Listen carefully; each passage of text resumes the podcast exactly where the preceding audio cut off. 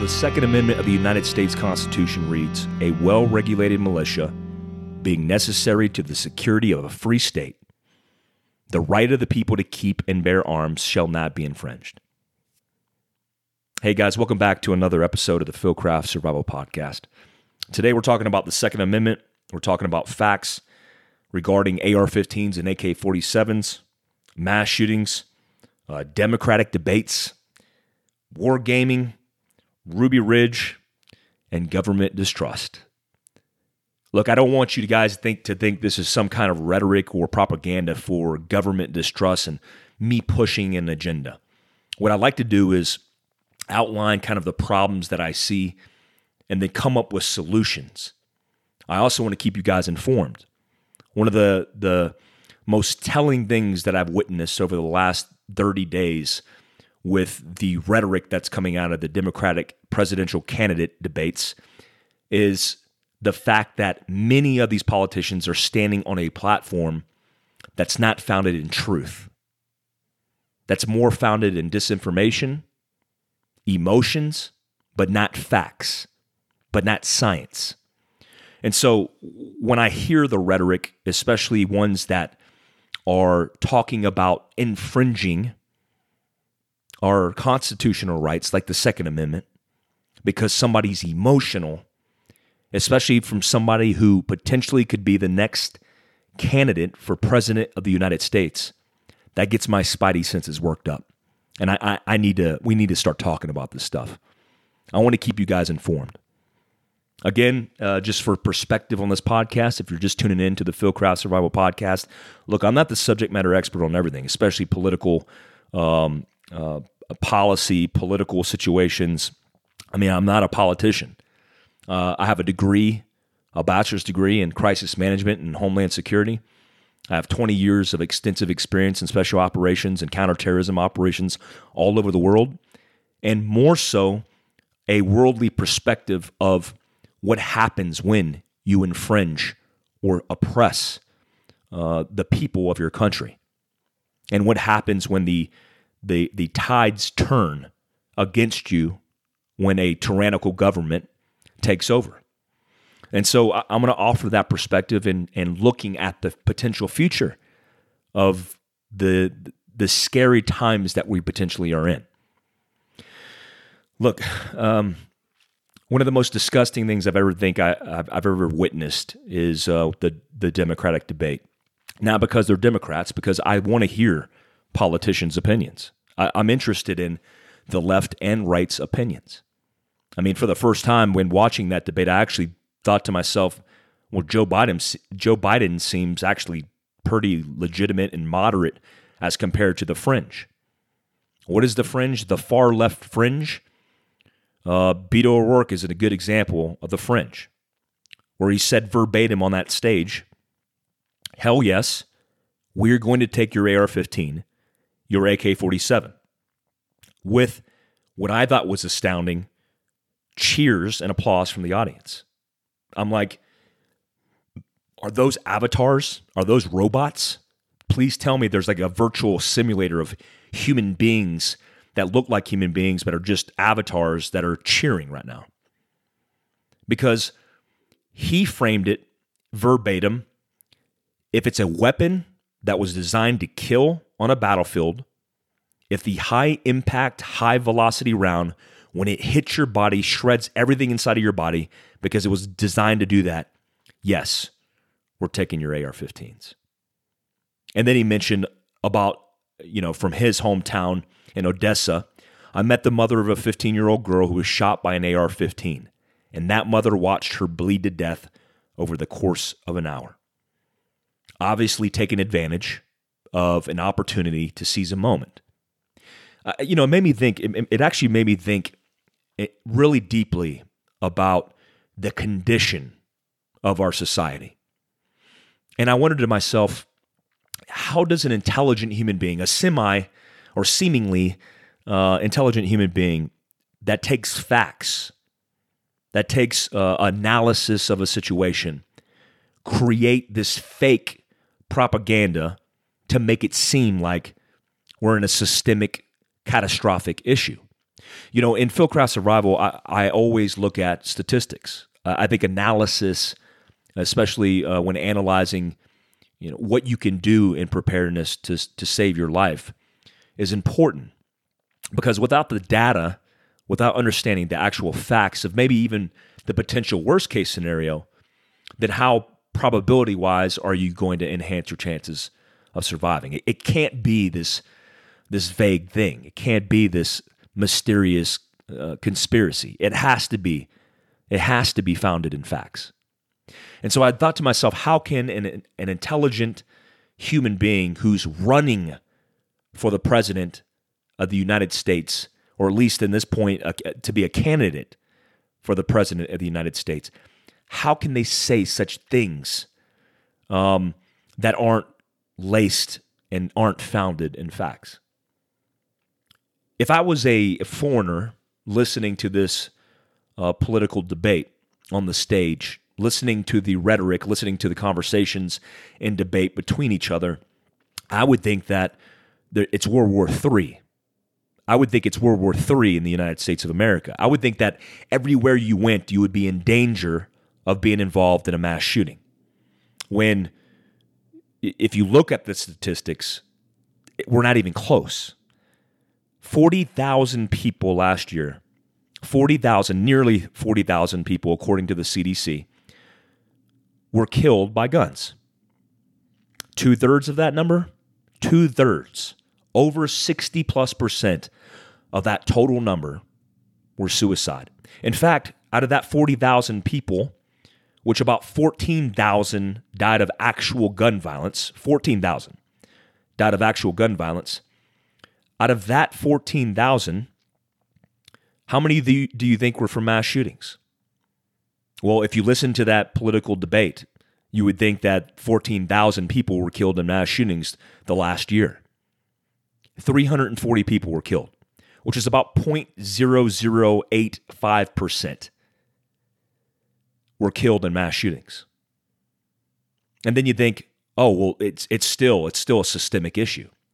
And then I've seen a lot of media reports that spin it and they say gun deaths are up at a five at a all-time high. And that's true. Statistically, reaching 40,000 people a year, it's an all-time high. But guess what? What they don't tell you is gun violence has actually decreased and as an all time low over the last five years. So the overall 40,000, yes, has increased. You know why? Suicides. That's why. But gun violence in the 14,000 is actually at a five year low. But they won't tell you that.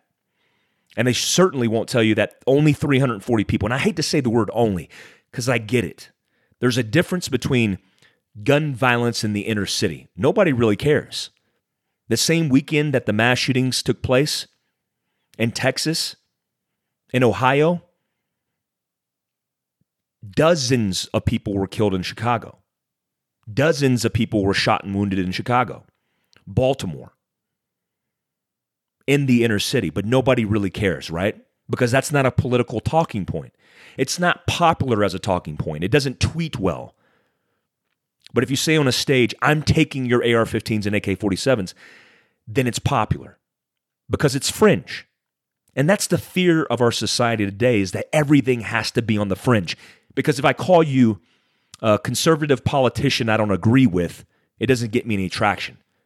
But if I call you a Nazi, then people start paying attention. If I call the Secretary of Homeland Security a murderer of children, it gets attention. And so the problem with the fringe is they don't understand that language and the construction of that language can start wars. Can start wars. W- would you want a politician standing on a stage saying, which is overtly unconstitutional, I'm going to take your AR 15s and your AK 47s in an executive action? I was surprised because every politician up there nodded their head in agreement. Joe Biden's the only one who was actually like, uh, you can't do that. That's actually unconstitutional. And then another female politician, which I won't start naming names here, but she stated, uh, Joe, you need to start saying yes and less no. Because just saying yes to uh, an executive action, which constitutionally infringes on individual rights of, of this country, um, is okay because it just takes a yes. Oh, you want to go to war? Just say just say yes. It doesn't take analysis of data of information. You just do it. And that's the fear. When I heard him say that, and he says, We're going to take your AR 15s and AK 47s. Look, I, here's what I, what I want you to understand in, in, my, in my head. I understand that many Americans don't like firearms. I have plenty of friends and family who don't like guns. I don't I don't gauge the status of my relationships with my family and friends based on your gun uh, status. I get it. I actually understand the emotion that's tied to innocent children and people being murdered by mass shooters because it's a very different animal than violence associated with crime, drugs, inner city, etc. What I don't understand is the misinterpretation of what AR 15s and AK 47s and equals law abiding citizens and what that means. Because the politicians want to make and create laws that take away guns because they say the law abiding citizen in this case is the issue because they own the guns. When statistically, less than 1% in some statistics, it's hard to get a framework for it, but 1 to 2% of all gun uh, violence deaths occur using an AR 15. 1%. 1%. So, what's the rest? Pistols, shotguns, deer rifles, and the list goes on. So, my thing is like, okay, I get it. You you have an agenda, you you you're focusing on one aspect of that agenda, then what's the problem? You know, the problem with uh, it's the same problem that I ran to in the military, which is nobody comprehensively wants to focus on fixing the issue because it's complex. War strategy is the same has the same complexities as fixing domestic issues, whereby it's not just direct action, let's do, go in here, crush some bad guys, and then that's it. It has to be strategic, it has to be very com- comprehensive. So, what does comprehensive fixing of our gun violence include? Well, I just told you two thirds of that 40,000 human beings who die in America every single year die of suicide taking their pistol, taking their rifle, taking their shotgun, putting it to their head, and ending their lives. I'm looking at the scale of systemic issues, just looking at the numbers, but looking at the tragedy. You know, some people don't care about numbers. If I told you 300 people die in a 24 to 48 cycle, uh, life cycle in America from the flu, would you care? Well, that's how many people die in a year in a mass shooting. But do you care? No, probably not, because you're like, it's the flu, it's different. Okay, I, I got it. But what if I told you two thirds of 40,000 people die from suicide? That should raise some kind of flag or some kind of alarm that we're involved in one of the biggest uh, mental health crisis of our lives, of humanity in the United States of America. And then when we think about like strategically, right? We're we're comprehensively trying to fix this. Well, what's the problem? Well, normal people don't wake up every single day. There's millions of guns in circulation in the United States of America. Law abiding citizens don't wake up, grab their AR 15s, and go to work and kill people. So they do it, and, they, and it happens very rarely. And when they do it, you know, with 340 ma- uh, mass shootings, and I believe it's 370 plus casualties, people do wake up and do that. But then you ask yourself, you should ask yourself, why are these people doing it? Well, it's associated with mental health crises. No sane person wakes up and decides to murder children at a school. And so now the question is, how do we fix it, right? because there's millions of weapons in circulation. So the solution, according to Democrats like Beto O'Rourke, is we're going to go in your homes and take your AR 15 and your AK 47. Why would you need that? It's a weapon of war. And what he lines out is really, uh, uh, again, the misinterpretation and disinformation and propaganda that these politicians are feeding you because of their lack of education. If it's a weapon that was designed to kill people on a battlefield, okay, so I've carried a Ruger Mark II, which is a 22 pistol and, in, at war. I've carried Glock 17s, Glock 9 mils, Glock 22s, and 40 cal, submachine guns, MP5 SDs, the list goes on. Rifles, including M24 308 Remington 700, essentially uh, sniper rifles, 308 300 Win Mag gas guns, and bolt guns. And so a, a weapon is not made in a um, escalation of force to be a safe weapon. Every weapon is meant to kill intentionally the target, whether that's a human being at war because it's a bad guy or small or big game. So, not understanding that, you would think that the AR 15 is a deadly uh, weapon of war. What is a AR 15? Well, I could tell you right now, the AR 15, because it's been given this rep as a weapon of war, is a semi automatic rifle. The, as fast as you can pull the trigger, it will go bang, which is most guns. In fact, a Ruger Mini 14, which shoots about 750 rounds per minute on a full auto rate of fire, which is chambered in 556 times 45 millimeter, which is the same as an AR 15, has a 5 to 30 round factory box magazine, is the same exact gun. But you know what the Ruger Mini 14 is considered? A ranch gun. So if you take a ranch gun and you put a Picatinny rail on it, is it not a weapon made for war? The answer is yes, it is. Because any weapon that you take to war to defend life is a weapon made for war. And so herein lies the, the overall arching issue. When it comes to the Second Amendment in the Constitution, here's my my understanding of the interpretation. And this is this is not just a, a, a one-dimensional view of the world uh, via my world. This is more comprehensive in understanding the totality of citizens being able to defend themselves against uh, oppressive um, dictators and governments, tyrannical. If the United States of America did not have a balance in power, I mean, think about the politicians that are on the stage thinking they're representing the people. We're going to take your guns.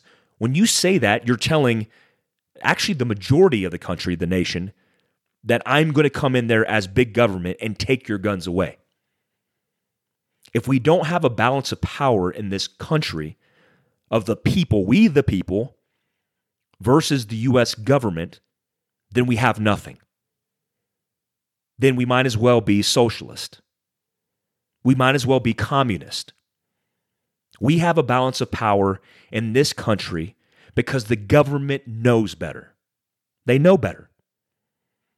If you're not infringing on rights, if you're not oppressing people, if you're not over regulating human beings' freedom, then we don't have a problem. But how many cases in history where the government stood up against the people and killed its own people because they didn't have the ability to fight? But what do we do in foreign countries? What do we do in foreign countries when we're trying to help? You know what we do? We sell firearms or give firearms to the people of that country. We did it in Afghanistan. We gave SA 7 surface to air missiles to the Afghan Mujahideen to fight against the Russians, to defend their lives against oppressors. We did it again in Afghanistan with the Northern Alliance. We gave them money, support. AK 47s, AR 15s to defend themselves against the Taliban. We did the same thing in Libya, where we went into Libya and said, You guys are uprising against Gaddafi, an oppressive dictator, and we are going to support you. How long did we let that go before we decided to support them? And how did they win? How did they turn the tides against oppressive governments? With weapons, with guns. So, what's interesting is you have a politician who goes into an open forum in the public eye and says, We're taking your AR 15s and your AK 47s. We don't care. If it was a weapon made for war, we're taking it. He actually used this exact verbiage. If the high impact, high velocity round, when it hits your body, shreds everything inside of your body because it was designed to do that. What weapon, what bullet isn't designed to do that? And so the fear and the rhetoric here is the long term picture, the, the, the continuity of divide here. You have a politician saying, I'm going to take your AR 15s and AK 47s because they're made for war. When I just told you statistically, more people kill themselves with a pistol and more people kill other people with pistols and shotguns than your AR 15 or AK 47. So now we've confiscated the guns that actually don't mean anything. Will it change the numbers? The experts say no. The experts actually say it would not do anything. In fact, there's a whole bunch of debate on the assault weapons ban that it absolutely did nothing to stop crime related to guns, violence related to guns, deaths related to guns. And so, what's next? Because when I tell you that taking the AR 15s and AK 47s is going to solve the problem and it doesn't, then what do I do next? If I'm thinking comprehensively and long term, then I have a phase two. The phase two is I want to take your other guns. Let's look at semi automatic rifles. Because if I could pull the trigger, and every time I pull the trigger, it goes boom, and I could do that fast, then that's a, a, a weapon made for war because it's semi automatic. And then the next thing you know, the only thing you have is bolt guns. One, it's a misunderstanding of what we- weapons are actually intended for. If I have a gun, I want an AR 15. Why? Because I want a Picatinny rail with as many accessories as possible to defend life against people who have guns and shouldn't have guns. A bad guy walks into an establishment with an AK 47, AR 15, a pistol, a shotgun, a slingshot, a car, a knife, a hammer, a sickle, whatever it may be. I want that AR 15 to shoot that bad guy in the face, to take him down, because I know the only way to deal with evil and bad human beings trying to hurt or kill people is put them down. Yeah, it's unfortunate. Even saying out loud makes me uncomfortable for you that you have to hear that. But I understand the realities of war. I understand what bad people do to good people. But I do understand how to put them down. And I do understand what it takes. And so you want me to give up my AR 15 that I'm going to use to defend my life? That I'm going to use to protect my family? I don't think so. I don't think so. Luckily for me, luckily for my family, I live in Arizona where the government of Arizona would never infringe on constitutional rights. But I but I'll tell you that any US federal government entity that through policy infringes on these rights and then puts these law enforcement officers in the predicaments to compromise their integrity, go against their own values, and enforce rhetoric that's now turned law is a dangerous precedent to actually have a politician stand on a stage who's already a representative, a congressman, and say he's going to infringe on constitutional rights, it's scary for me. In fact, I'm more fearful for the damage that would be done to the U.S. government and the infrastructure and fabric of our nation than I am myself or the American citizens. Because we'll be okay. We'll get through it you better believe that the the the fabric and core of this nation is not afraid to stand up and fight against a tyrannical government. I started searching all over the internet because I wanted to get the White House's response to the rhetoric he was spewing. And they said that they were trying to come to an agreement to communicate about where is the agreements in terms. And, you know, before I did this podcast, uh, on my last podcast, I was talking about kind of some things that I was understanding more and more, getting myself educated about uni- universal background checks and even red flag laws. Look, red fl- look, we're talking about fixing an issue. You know how you don't fix an issue by creating more issues. A red flag law, depending on the state, is open to interpretation. Did you know that in most states that have red flag laws, I believe it's 17 now, you can go into a courtroom, talk to a magistrate, and get a basically get a um, a warrant that's issued to serve the person that you want to take away their guns just by hearsay. So no due process.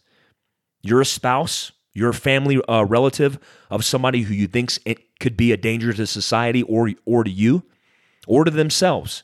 You can go in there and then they would have to legally battle you for six to 12 months to get those rights back. No due process. So I'm a law abiding citizen, haven't done anything wrong. There's no due process. You get a knock on the door and they say, we're going to have to confiscate your guns. That exists now. And so the federal government's involvement in that is expanding and supporting those laws. Think about where, look, I love the state of California. It's one of my favorite states geographically. It's one of my favorite states. And I have good friends in, in California and I love it. But that is the model of what a dictatorship looks like. Where every government policy has destroyed that state. Have you been to San Francisco lately? Have you been to LA lately? It's only a matter of time before that infrastructure collapses inside itself, where it implodes. Crime is rampant, violence, murders rampant, homelessness rampant, drugs rampant. But who's talking about that? Because the central government that operates out of the confines of the in, the inner cities there uh, of suburbia, the suburbia inner cities, protected by their own. The governor's protected. He's taking away your guns, but he's protected by state highway patrol detail of men and women with guns. Because they're a target, right? You, you got to protect the target. Are they a target? Because innocent human beings in California who are law abiding, who are just going about their business, are targets for bad guys who are being exploited because they can't have guns to defend themselves, but the bad guys can have guns. An interest, interesting statistic out of Chicago where the majority, like 90 plus percent of all the guns that are used in violence there are taken from out of state or brought in from out of state. Is that surprising?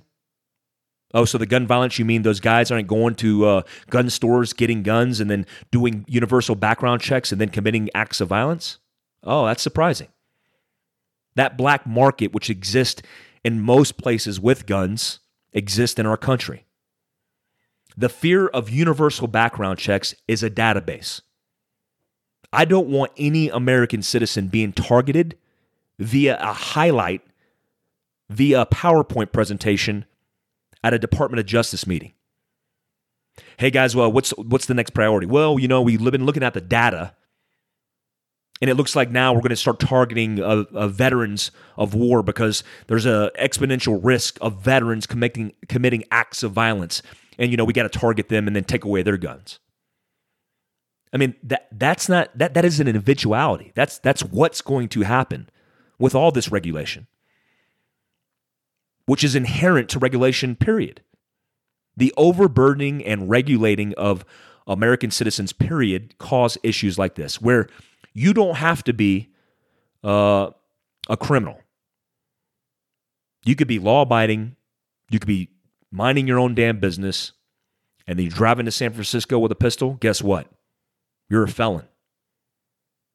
You get rolled up, you're in prison.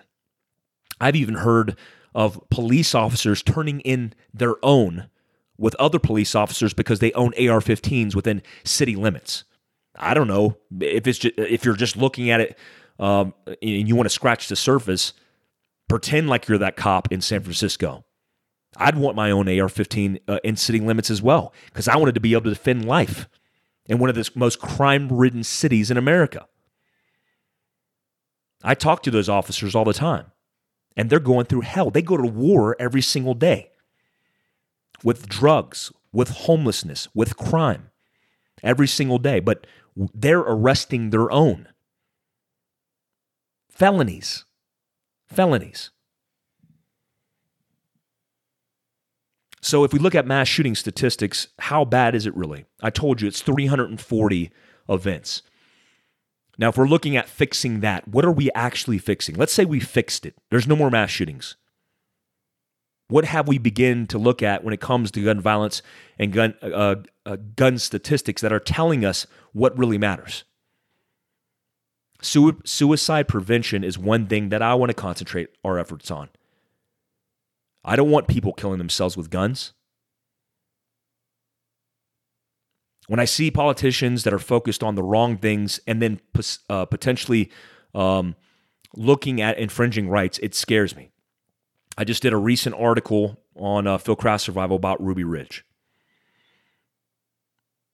Ruby Ridge was the site of an 11 day siege that took place in Idaho, Idaho. A guy by the name of Randy Weaver, who was a Green Beret in Vietnam, his immediate family, and a friend, a family friend, Kevin Harris, resisted U.S. Marshals. The FBI hostage rescue team was called in, and a very bad situation unfolded. The Marshals at the time um, had affiliations of Randy Weaver with the Aryan Brotherhood. There was some uh, drug and uh, weapons related th- things that were going on. And the marshals decided to send in a recon team to observe Weaver on his property, pursuant to a bench warrant for Weaver after his failure to pill, uh, appear on a firearms charge. So basically, a warrant was issued and they decided to, to do that recon. Six U.S. Marshals did the reconnaissance, and the Weaver's dogs identified those marshals out in their country uh, out in their land in Naples, Idaho. During that exchange, the marshals killed one of the dogs. They shot um, Randy Weaver's 14 year old son, Samuel. Shot him, I believe, once in the shoulder or once in the back. Killed him. And then the friend, Kevin Harris, winded up pulling his bolt gun on the U.S. Marshals and shot and killed one of the Marshals.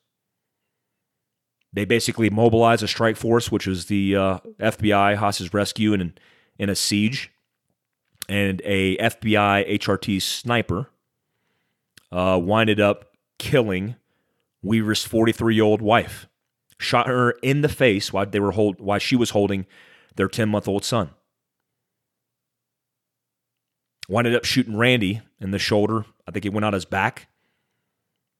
And then eventually, uh, Randy Weaver and Kevin Harris were arraigned uh, after giving up to a actual a uh, old commander of Randy Weaver's, and they had federal criminal charges, including first degree murder and the deaths of Deputy U.S. Marshal uh, Degan.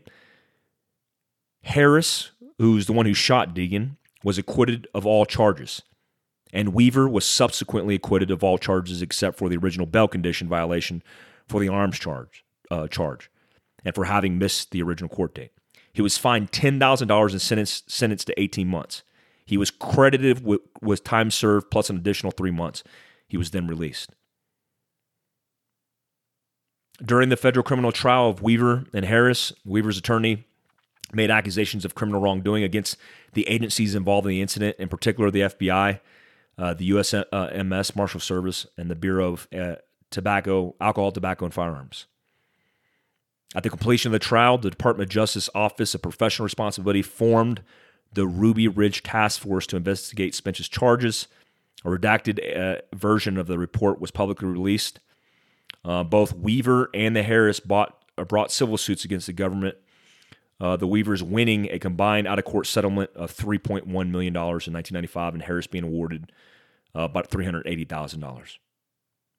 I brought that up because, you know, do I think the U.S. government is conspiracizing? Um, do I think they're plotting against the American people? No, I don't.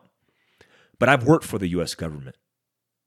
I've worked for politicians and I've seen the involvement of politicians in, for example, defense related, uh, national security related counterterrorism operations. And there is a huge, huge disconnect between the U.S. government, policymakers, agencies like the State Department, and the U.S. military. Huge disconnects. In fact, when I was operating in Libya uh, for the U.S. military, the State Department, the U.S. State Department, actually kicked me out of their base, off their embassy. They moved us outside, which we were happy to do. I, I wanted to do that. And I remember, I actually remember receiving a shipment of equipment related to counterterrorism operations in that country. And we didn't even have rides to go pick up the equipment. And I went into the office of the State Department, which were all involved in the um, uh, the Benghazi events, and so they understood that the military saved their asses. And this this State Department logistics guy um, looked me right in the face and he said, "I'm not supporting you." I said, "What do you mean you're not supporting me?" I'm like, "I just need vehicles to go pick up stuff for the for the the defense of the embassy." And he looked at me and he says, I'm not supporting you. I don't support military operations. And it took me back. I wasn't surprised though. Um, if you talk to a lot of the people in the U.S. Embassy at that time, a lot of them, because they lived in their little bubble, didn't even know what the hell was going on outside their own gates. They thought we were the bad guys, that we are ruining the peace and sanctity after Ambassador Stevens was killed that we were ruining the after Sean Smith was killed, Tyrone and Glenn Doherty, uh, uh, Tyrone Woods and Glenn Doherty, that we were somehow messing up the system and messing up the relationship they had. When Al Qaeda, Islamic Maghreb, is the one who targeted, or no, uh, Al Qaeda uh, Arabian Peninsula is the one who targeted the embassy, the annex. And so I wasn't surprised at his uh, his body language I mean, I wanted to choke him out on the spot because um, of his arrogance and his and just being an American in a foreign country, and he wasn't going to support us, and he was going to risk our lives because we had to do it at night instead. Uh, even though he knew that, he still didn't support us. Uh, wasn't surprising, but it was surprising. But that's that's the world in which we live. Where a whole bunch of people live in this world, and they want to pretend like everything is perfect and nothing bad happens. It's the same people they they can't touch guns because they're like guns are the bad, the worst things. And then what happens when a family member gets killed, gets mugged, or they get mugged, beat, raped, raped, whatever it may be? All of a sudden they stand up and realize, oh, maybe I should be prepared. Maybe I should pay attention. And so I know the government's full of dumbass people. And we're not immune to that somebody asked me recently, they said, Hey, man, you know, you've operated with all these special operations units and special forces. Um, are there bad apples out there? Hell yes, there are. At the highest tiered levels of special operations, they are some of the dumbest, most ignorant people I've ever worked with. But it's not the majority. But now you get a dumb politician making dumb decisions. And what do you get? A recipe for war a recipe for disaster. And so I don't think the government is conspiring against the American people. But what I do think is we're only a couple stages or phases or steps away from uh, stupidity happening like what happened at Ruby Ridge. I've, I've analyzed that situation in, in depth, and I've even talked to guys from the FBI. And the one of the snipers, I won't even name him because he's still alive, uh, who took those shots.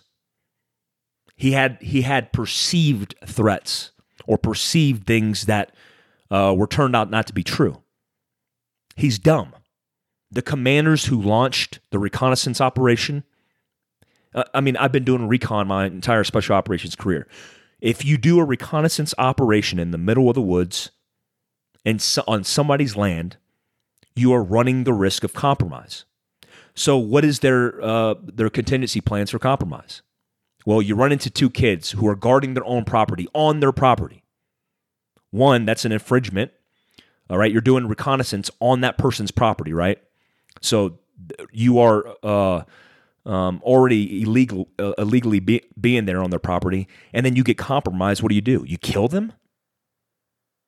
And I understand the use of deadly force might have had to been used, especially, you know, the FBI say that that guy uh, pulled a rifle on them, but it shouldn't. They shouldn't have been there in the first place.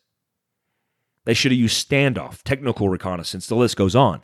But putting six marshals on the ground in ghillie suits on that person's land with dogs, what do you think is going to happen? And so, do I think it's a conspiracy? No, I think it's just dumb people making dumb decisions. But then that leads us to the question now, what do we do? What do you do when you're in the FBI and then you get an all call and you're at a meeting and the government, because the president comes down and says, hey, we're going to execute these warrants across the United States of America and we're going to go after all these law abiding citizens and we're going to confiscate their guns. We gave them the opportunity to turn them in. Now we have a list because of universal background checks. We have the database. Now we could figure out who we want to go after, when, and where. And you're a member of an FBI SWAT team, a regional SWAT team, and they tell you, hey guys, you guys are going to go up. There's this target in Prescott, Arizona. His name's Mike Glover. You know how they uh, per, uh, perpetuated and and made this situation with Randy Weaver even worse? Is because they advertised within the FBI, within the U.S. Marshal Service, that he was an he was a former Green Beret and he was dangerous. He was armed and dangerous. I want you to think about that. So now we have dumb people making dumb decisions at the political level, at the policy making level and they come down, they say, FBI guys, hey, you're going to go after Mike Glover. This dude is armed and dangerous. So now I'm a law abiding citizen. But because I have guns that I haven't turned in, that I haven't allowed the government to be confiscated, if the government didn't mess with me, I wouldn't mess with the government. Now I'm a criminal. Now I'm a felon. Forget about the murderers in Chicago. Forget about the rapist in San Francisco. Mike Glover, who's a law abiding citizen, or whoever's on that list as a priority, highlighted in red, is the bad guy. Now you have to take all your assets, all your resources, and you're driving to the target and you're thinking, dude, this doesn't this doesn't feel right. Like I follow Mike on Instagram. He seems like a good dude. Like I, I don't want to get in a gunfight with this guy. Like, what did he do wrong? Oh, well, he didn't turn in his ARs. Oh. Okay, maybe maybe it is justified. But is it? And so I don't want my friends, my peers, the people I actually love and adore that work for the government, that work for uh, the defense of other people, first responders, being put in a bad position and predicament because the U.S. government creates a law that they have to enforce. Think about how many people we put in prison as career felons, strike three laws that are tucked away in prison right now for marijuana. I'm an, I'm not an advocate. I don't I don't uh, advocate that everybody should smoke marijuana. That's no big deal because there are issues with it. But some dumb politician made a dumb law that didn't understand the second and third order effects, and it affected people's realities forever. And they have people in prison for life sentences for marijuana. Again, not focused on what's really doing damage to our society. So, do I think there's a systemic issue um, with the government? No. But do I think that the mistrust of the U.S. government is at an all time high? Absolutely. And I tell you what, if the Democrats elect an official, every single one of them were on the same sheet of music, and they get put into the White House, you will see a very different United States of America. And it's not about just defending the Second Amendment. It's not about that. It's about defending our Constitution and our way of living as a free society. Tell me what country in the world is better than the United States of America. France? Don't think so. Sweden? Don't think so.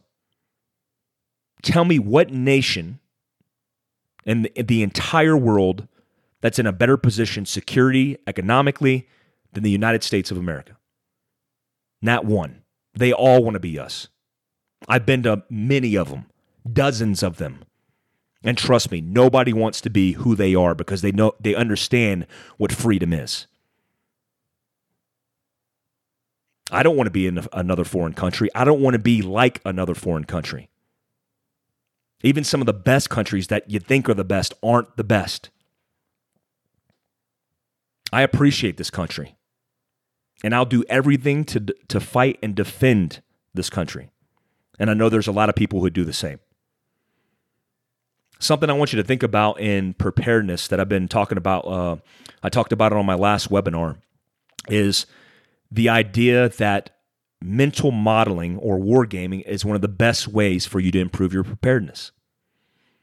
A lot of people think like, "Hey, how do I become more prepared?" Where well, I go to the range, I go hiking, I work on my rig. Yeah, those are all things that can enable your survival, but one of the most important things that we have the advantage to do is called mental modeling. This wargaming. You know, people in special operations, for example, uh, do something called wargaming that's done in isolation.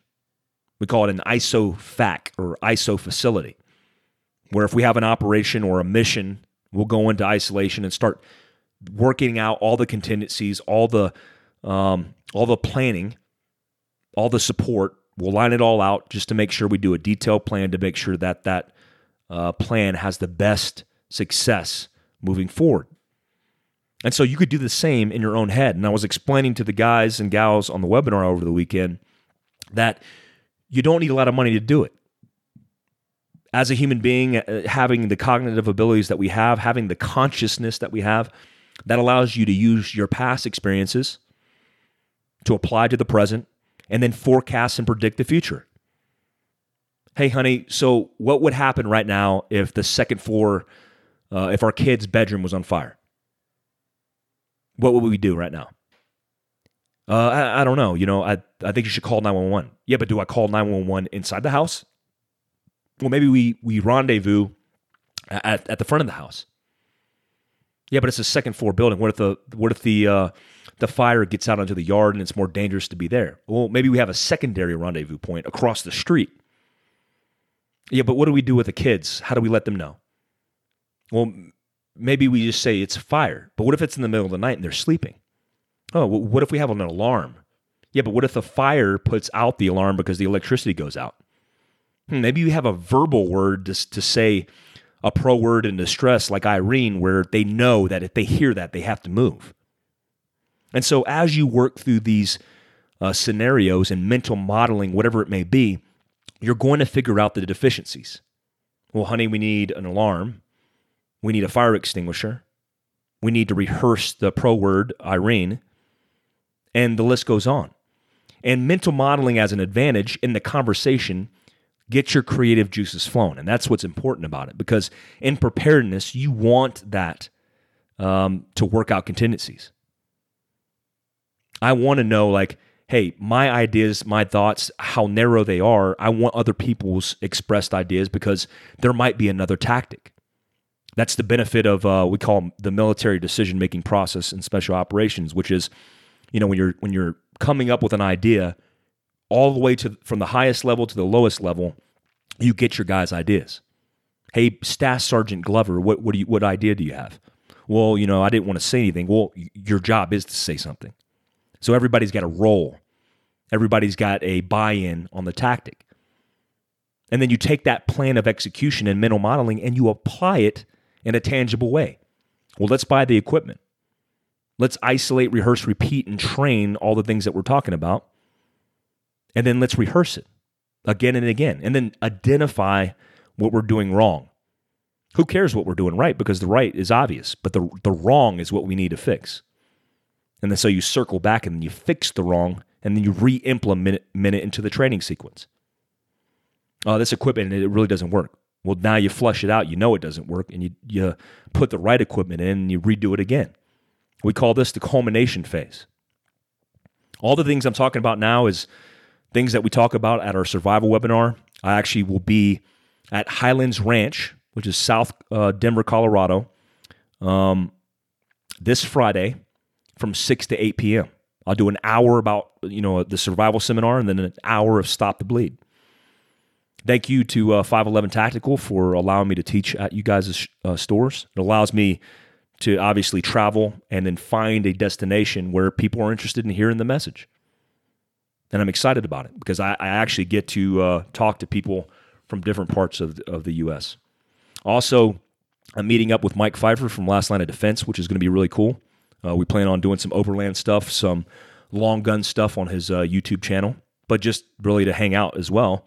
And I like hanging out with Mike because Mike doesn't have military experience, but he has a good perspective as a civilian and implementing tactics for preparedness in his own way. He does it with uh, overlanding. He does it with mobility. He does it with his uh, weapons, with his uh, preparedness, and he has his own line of equipment, uh, his own line of swag as well, which I rock uh, because I like rocking uh, people who I believe in equipment and swag. Also, we're going to be launching overlandtraining.com soon. I wanted to tell you guys about that because overlandtraining.com, although it's you know it's a it's a break off of mobility it's important for us to talk about overland training. I mean, how many people want to get into overlanding, but they don't even know where to start? You know, you don't even know what rig to get, how to outfit your rig. The list goes on. Overlanding is becoming more mainstream. I mean, for the first time, REI is carrying rooftop tents for racks that they carry in REI. But there's not a lot of resources for good training you know, all my military special operations career, I've done a lot of overlanding and mobility where you had to live and survive and even fight off this rig. That's great context, but the context matters for you as well. Because when shit hits the fan, you're going to have to defend life. You're going to have to fight for resources. You're going to have to get off the beaten path. Your vehicle, your go rig, is going to be the extension of your rucksack, and that's important. People ask me, hey, what's the first thing I need to get? A good set of tires and an extended fuel tank. I have a Long Range America's uh, fuel tank on my new J, uh, Jeep JK, and that inc- improves the fuel capacity by double 600 miles per gallon or per uh, tank. My Dodge diesel pickup truck, which I always have because I can convert it to biodiesel, has an extended fuel tank as well. 110 gallons. If you haven't listened to it yet, listen to the Go Rig Challenge podcast where I drive from here to Canada on one tank of gas. My FJ40 Land Cruiser, my old Land Cruiser, which is the EMP proof, electromagnetic pulse proof vehicle, it doesn't have any electronics, has an extended fuel tank. I'm actually going on a trip um, down south on the border of uh, Mexico in a couple weeks, and I'm going to utilize that because, look, in a bug out situation, no matter where you're at, whether it's getting, you know, going from urban to a rural environment, you're going to need the fuel. That is your capability. You're only as capable as much as as much gas as you get on board. Also, in addition to that, we're starting our first tactical webinar. First tactical webinar. What is a tactical webinar? Well, it's the opportunity for you to learn about mental modeling, about mindset, about tactics, about everything online in a webinar format. You could interact with us, you could talk, you could ask questions, I could activate your your mic, I could activate your camera. Not on my own time. I'm talking about during the webinar. And then we can com- communicate to each other. Like that communicate to each other. I like this idea because uh, if you're on the East Coast, it's a thousand dollars in travel and lodging just to get to the West Coast to train with us. Well, this way you could do it in your own home, understanding training applications, fundamentals of gunfighting, for example, and then apply that to your own training game. The onus is on you. If you want to be better at training, you just can't take a course and then just hope that somehow through osmosis that you're going to get that tactic or that that uh, benefit. You actually have to train and implement those strategies or those tactics into your life. Our first one, I believe, is going to be in October, mid October, October 13th, which is a Saturday, from 9 to noon for three hours. Gunfighter pistol. It's $99. $99. I'll be the host of it. I'll be teaching you gunfighter fundamentals. You actually be able to see my hands on the guns. Uh, I'll have video presentations. We'll be able to work through all of the stuff that we typically do during, gun, during gunfighter pistol, except for the execution phase, which that's on you. So looking forward to doing that because I think it's breaking new ground, especially in this world today. I mean, we're suppressed by Facebook, by Instagram, by every social media platform on the planet. I'm surprised iTunes hasn't uh, suppressed this yet. I'm, I'm just waiting for it. Well, we're, we're actually going to get back on the YouTube train because YouTube seems to be pretty good about protecting uh, individuals' rights and, uh, and freedom of speech. Not too much oppression going on, so I think that's what we're gonna we're gonna focus on here in the future. I want to say a big shout out to Black Rifle Coffee, uh, Killcliff.com, as well as TriarchSystems.com to be for being our sponsors. BlackRifleCoffee.com. Uh, me and Evan go way back. Special operations owned and operated. One of the best companies I've ever worked with is Black Rifle Coffee. Use Fieldcraft 20 to save 20%. I like that black Chinook because I, I like a dark dark coffee. Black Chinook's one of my favorite coffees, as well as their swag. Who doesn't like Black Rifle Coffee swag? Also, check out Mat Best. Thank you for my service. New book. He's touring the nation right now. Um, good cause, good books, all good stuff coming from Black Rifle Coffee. Also, this podcast is sponsored by KillCliff.com. They're big supporters and strategic partners with the Navy SEAL Foundation, advocates for the Navy, for the SEAL community, but also making an energy drink that's not going to kill you. I use the Recover, uh, which is the uh, post recovery workout drink. No, uh, has all the electrolytes, no sugar, very good for you without all the caffeine that's going to make you feel all jittery. Also, they just released a new line. Hopefully, I'm going to get some soon of the CBD. I'm a big fan of that CBD because whether it's anxiety, pain, or whatever it may be, CBD has a whole bunch of healthy benefits for you. Make sure you use Survival10, Survival10 to save 10% at killcliff.com. Also, this podcast is sponsored by TriarchSystems.com. I just talked about it. Um, I'm actually uh, contributing to the Drinking Bros uh, group on Facebook. It's been fun because there's a whole bunch of shit talking people on there, and I, I would expect nothing less from the Drinking Bros community. I love them.